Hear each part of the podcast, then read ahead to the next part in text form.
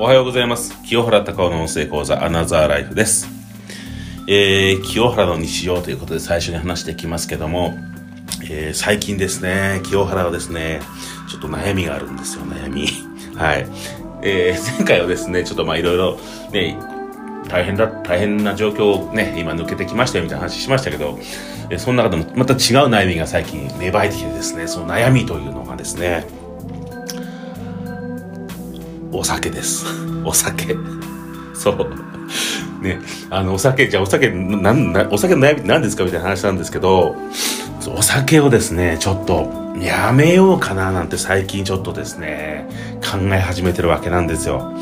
まあ、それはなぜかというと、お酒を飲むと清原ですね、結構とことんまで飲んじゃう派なんですね。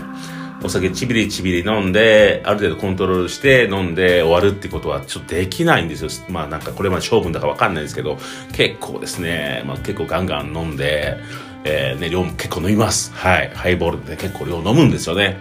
それでね、もう遅い時なんで朝方2時3時前とか飲む時があって、そうなってくるともうベロベロじゃないですか。結構な量飲んでますから。で、そっからね、あの、家までね、代行さんで帰ってきて、寝て、そうするともう次の日とかもね、まあ午前中に起きたとしても、もう二日酔いがひどくてひどくて、お酒すごい残ってて、もう二日酔いっていうかまだ酔っ払ってますよね。なので、そうなってくると、えー、次の日の、お酒飲んだ次の日の、やっぱりこの、すべてのパフォーマンスがめちゃくちゃ落ちるんですよ。例えば、筋トレもそうですよね。えー、と、あとはそうですよね。散歩に行かないとかもそうですよね。あとはそう、仕事もそうなんですよ。仕事もめちゃくちゃパフォーマンス。やる気にならないっていうのが一番いけないんですけど、パフォーマンスめちゃくちゃガタ下がりするんですよ。それが自分的には最近許せないんですよね。その次の日のパフォーマンスが非常に落ちるっていうこと。うん。でも、そう、これが最近の悩みなんですよね。まあ、世の中そんな人たくさんいると思うんですけど、ただ清原はちょっとね、次の日のパフォーマンス落ちるとどうしても自分自身許せなくて、なので今すごく悩んでます。悩みがあるんですよ、清原も。で、今酒ね、やめようかなというところであるんですけど、えー、ね、ここ2、3日は飲んでませんが、ちょっとね、やめたいなって気持ちが最近強くなってきてるので、このままその強い気持ちはね、維持できるかというところもあるんですけども、自分がね、やっぱり、今、天秤にかけてます。その次の日のね、パフォーマンスを落とすのがいいのか、酒ね、飲み続けるのがいいのか、または、もう一つとするならば、えある程度コントロールして、あのまあ、ソフトドリンクと、お酒もね、両方飲みながらっていうのもあるんですけど、まあなかなかそれは難しいから、いろいろテストしてみてね、自分にあげる方。できればね、ちょっとお酒やめたいかなっていう気持ちが今強いですね。はい、以上です。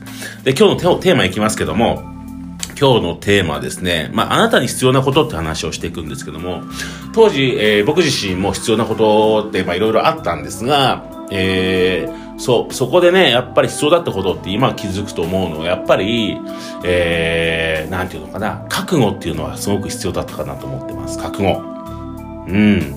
覚悟ってなんだっていうことなんですけども、じゃあ、まあ、私ね、私自身はね、そうまあそういうビジネスで稼いでいきましょうって学校やってますから、えー稼ぐというテーマになってくると、その稼ぐっていう、本当に稼ぎたいかって強い気持ち、この覚悟があるかどうかってとても大切なんですね。ほとんどの人が稼ぎたいなと稼げたらいいななんですよ。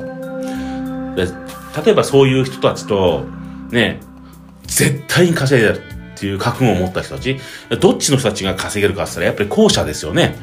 絶対に稼いでやるんだっていう強い気持ちを持った人が、やっぱり結果出やすいわけなんですよ。稼げたらいいなとか、ね、稼ぎたいなこういう中途半端な緩い気持ち持ってる人と、絶対稼ぐんだ。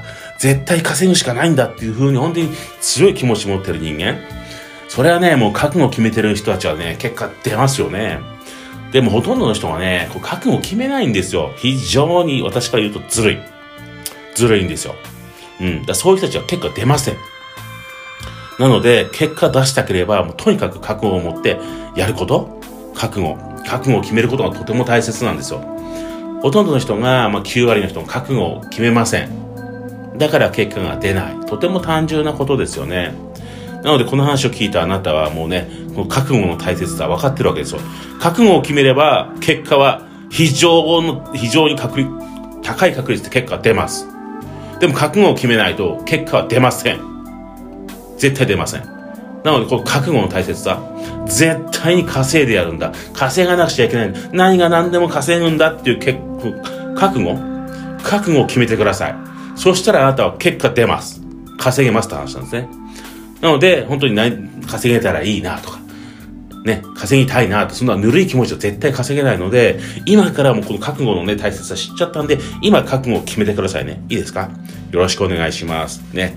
で、今日最後ですけども、えー、コメントのね、返信、ね、コメントのね、について回答していこうかなと思ってますけども、えー、コメントではとにかく稼ぎたいですと。何から始めればよいでしょうか？ということだったんですけども、まあこれまでにね、いろんなことを話してきたので、えー、その中からいろいろね、見返して、読みか、あのね、聞き、聞き返してもらえればわかるかなと思うんですけども、端的に言ってしまうと、えー、私の考えでは何でもいいです。何でもいいです。何でもいいんですね。何でもいいんですけど、えー、ちょっと前に話したように、まあ、最も一番大切なことは、えー、とにかく稼ぎたいんだったら、えー、稼ぎやすいビジネスを選択すべきなんですね。この時代背景ですよ。この世の中の時代背景、まあ事情、事情、まあその、まあ、このね、今の時代に、なんていうのか、時代背景というか、時代に合ったビジネスを選択してて、稼ぎやすいビジネスを選択すべきなんですね。そう。だから、例えば今やってって稼ぎづらいビジネスをやっていくと稼げないよ、稼ぎ、もう稼げないでしょって話なんですよ。なので、えー、とにかく稼ぎたければ稼ぎやすいビジネスを選択すべきです、です。えー、で、えー、まあ、じゃないかいいかっていうと、もう清原もいろいろ経験してきました。投資、えー、情報発信と言われるね、えー、まあ、今やった、今やったら YouTuber とかね、えー、Instagram と Facebook いろいろありますけど、そういう情報発信系であったりとか、いろいろやってきた中で、えー、まあ、物販もいろいろやってきましたよ。輸入とかも5つもやってきましたけど、えー、やっぱり物販、この中でもやっぱり何が最も稼ぎやすいかって言ったら物販なんですよ、物販。も、物を、寝る前に物が介在して、それを売ったり買ったりするのが一番稼ぎやすい。その中でも、やっぱり初心者が、ね、えー、経験ない方が、やっぱりスピード持って稼ぎたいんだったら、もう国内が早いです。国内が。なんで、別に英語の問題もない、言葉の壁もないじゃないですか。